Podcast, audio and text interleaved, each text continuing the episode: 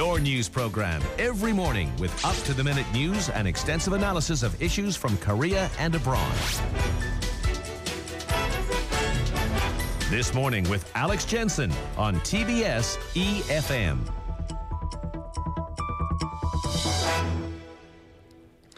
It's 7:38. A shadow is being cast over the world yet again, and it's taking the form of China's economy. Debt, weak demand, overcapacity, a falling currency.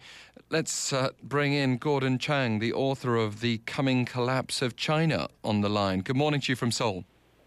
Good morning. Thank you so much. The way I just described it, it certainly sounds like everything's lined up for a collapse. But when you wrote your book, back in 2001, and I know you've had to face this question before, uh, you predicted China's collapse in a decade. Is it now happening, or is that still too premature? I think it actually is happening because essentially the Chinese postponed a failure of their economy really with enormous amounts of debt. They started that at the end of 2008. So they were able to create growth, um, but they did it through extraordinary measures. And now essentially that reckoning is occurring. So, for instance, in the five years after 2008, they created an amount of credit that was essentially equal to the entire U.S. banking system, even though at the end of 2008, their economy was less than a third the size of America's. So, yes, they did create growth, but they also created the imbalances. And now they've got to face the unwinding of those imbalances and also have to face the debt crisis because they're creating debt so much faster than they're creating gross domestic product. Do you think that's why it didn't happen within a decade? The fact that, uh, that they undertook those measures that spurred the economy on for a bit longer than you had anticipated? Yeah, there were a couple of reasons why. Um, that clearly, I think, is the most important. Also, um, I think that countries around the world, and I, I thought that they would actually hold China to its promises that it made when it joined the World Trade Organization, um, but they actually didn't. Um, and so China, I think, got a free ride, um, and that actually helped uh, the economy through what otherwise would have been a very difficult patch. But I think the most important thing is the creation of debt, um, because they did mortgage their future, so that they were able to postpone um, what would have occurred to China, which occurred to most other countries around the world, and that was a severe downturn. Looking at current conditions, the local currency depreciated 1.6 percent in May and is at its weakest level against the dollar in more than five years. What exactly is going on there? I think that there is now a lack of confidence in the Chinese economy. Um, and also, there's real concern about the infighting at the top of the Communist Party. So there are the political concerns added to the economic ones.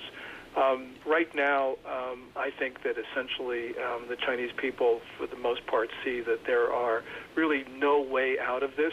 And so, you know, they believe that the renminbi will depreciate, and I think that they're right about that. Mm-hmm. So there has been a rush out of the renminbi. Last year, there was one trillion dollars of net capital outflow, according to Bloomberg, um, and that really is an indication that uh, the Chinese people think that their economy will trend down over the long term. Well, you talked about political infighting as well. Even China's own state run People's Daily has warned of risks that could lead to a systemic financial crisis, to directly quote, negative economic growth, and even wipe out ordinary people's savings.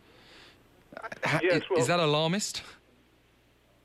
Um, no, I think that that's absolutely. First of all, you are not going to see alarmist things in People's Daily. Which you wouldn't is have thought so. Self-described Communist Party mouthpiece and actually is the most authoritative publication in China. Um, what's going on there is you have a political struggle between Xi Jinping, the ruler of China, plus uh, against uh, Li Keqiang, who is the premier and therefore normally would be considered the economic czar. These two men are not getting along.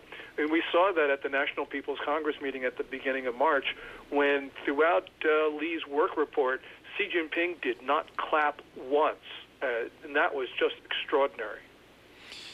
Let's look at some of the global effects of this. Where will we most prominently feel the pinch here? Will it be the United States? Will it be neighboring countries like ourselves here in South Korea? Well, certainly, you know, every country will feel it, but the United States, I think, will be a net beneficiary.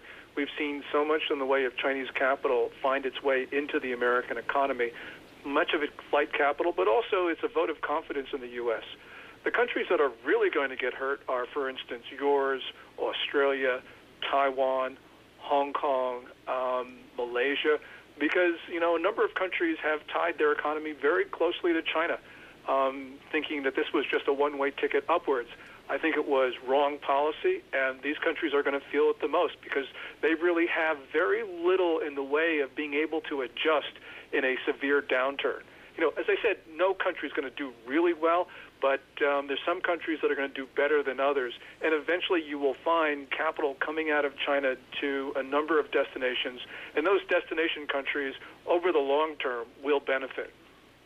Is there anything that you know you would advise South Korea to do in the meantime, either with regard to its U.S. policy or, or attitude towards other countries to help mitigate the, the fallout?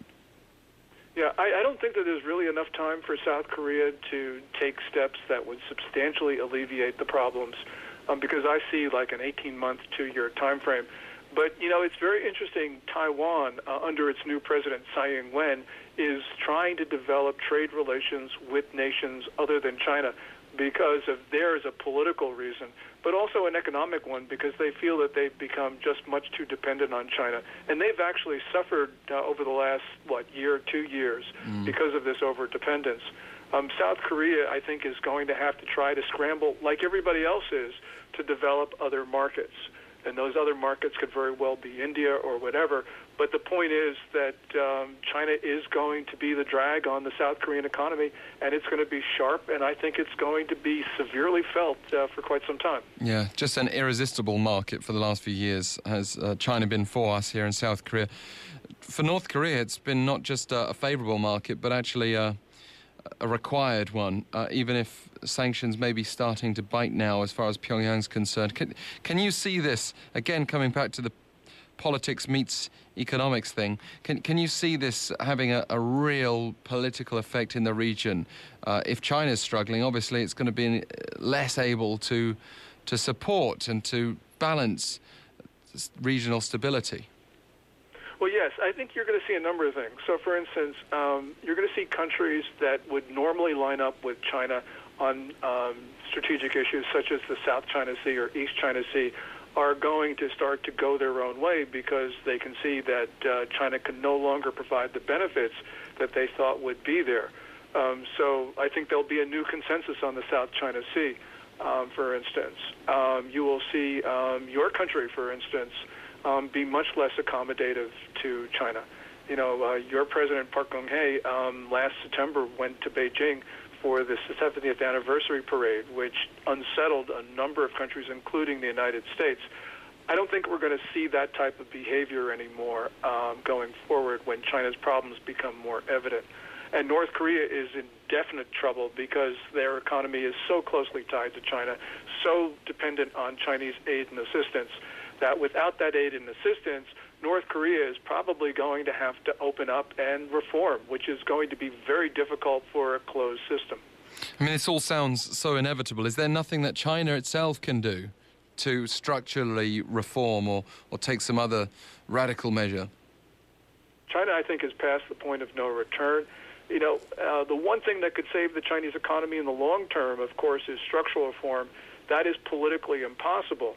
But even if it were possible, structural reform would certainly erode growth rates um, and drive the country into contraction. And so uh, the short term effect, and by that I mean over the next two or three years or four years, maybe even, would be very negative for the Chinese economy. Chinese leaders aren't willing to do that. There's no political consensus in Beijing to do that. In fact, there's very strong opposition from state enterprises and others um, against reform. So this is not something that China can do. And so, therefore, I don't think it's going to happen, which means essentially this is, they can d- drag this out, they can delay it as they've done in the past, but they can't avoid it. And are we going to see a little shockwave come this summer when and if the United States hikes up that interest rate again? Um, it's probably not going to happen this month. It was a very bad jobs report that people would be talking about if they weren't so consumed by the American election. Um, so I don't see the Federal Reserve uh, increasing rates this month, but eventually that will occur. and that will trigger problems um, for the renminbi um, because you know the renminbi has actually stabilized, but that's only because the Federal Reserve was not increasing rates. But when they get around to actually increasing rates, which is what they should have been doing long time ago, when they get around to doing that, there will be accelerated outflow out of China, and that is going to be felt, of course, around the region. Mr. Chang, thank you very much for joining us. Thank you. Great to have you on the line. Gordon Chang, the author of The Coming Collapse of China, originally published back in 2001.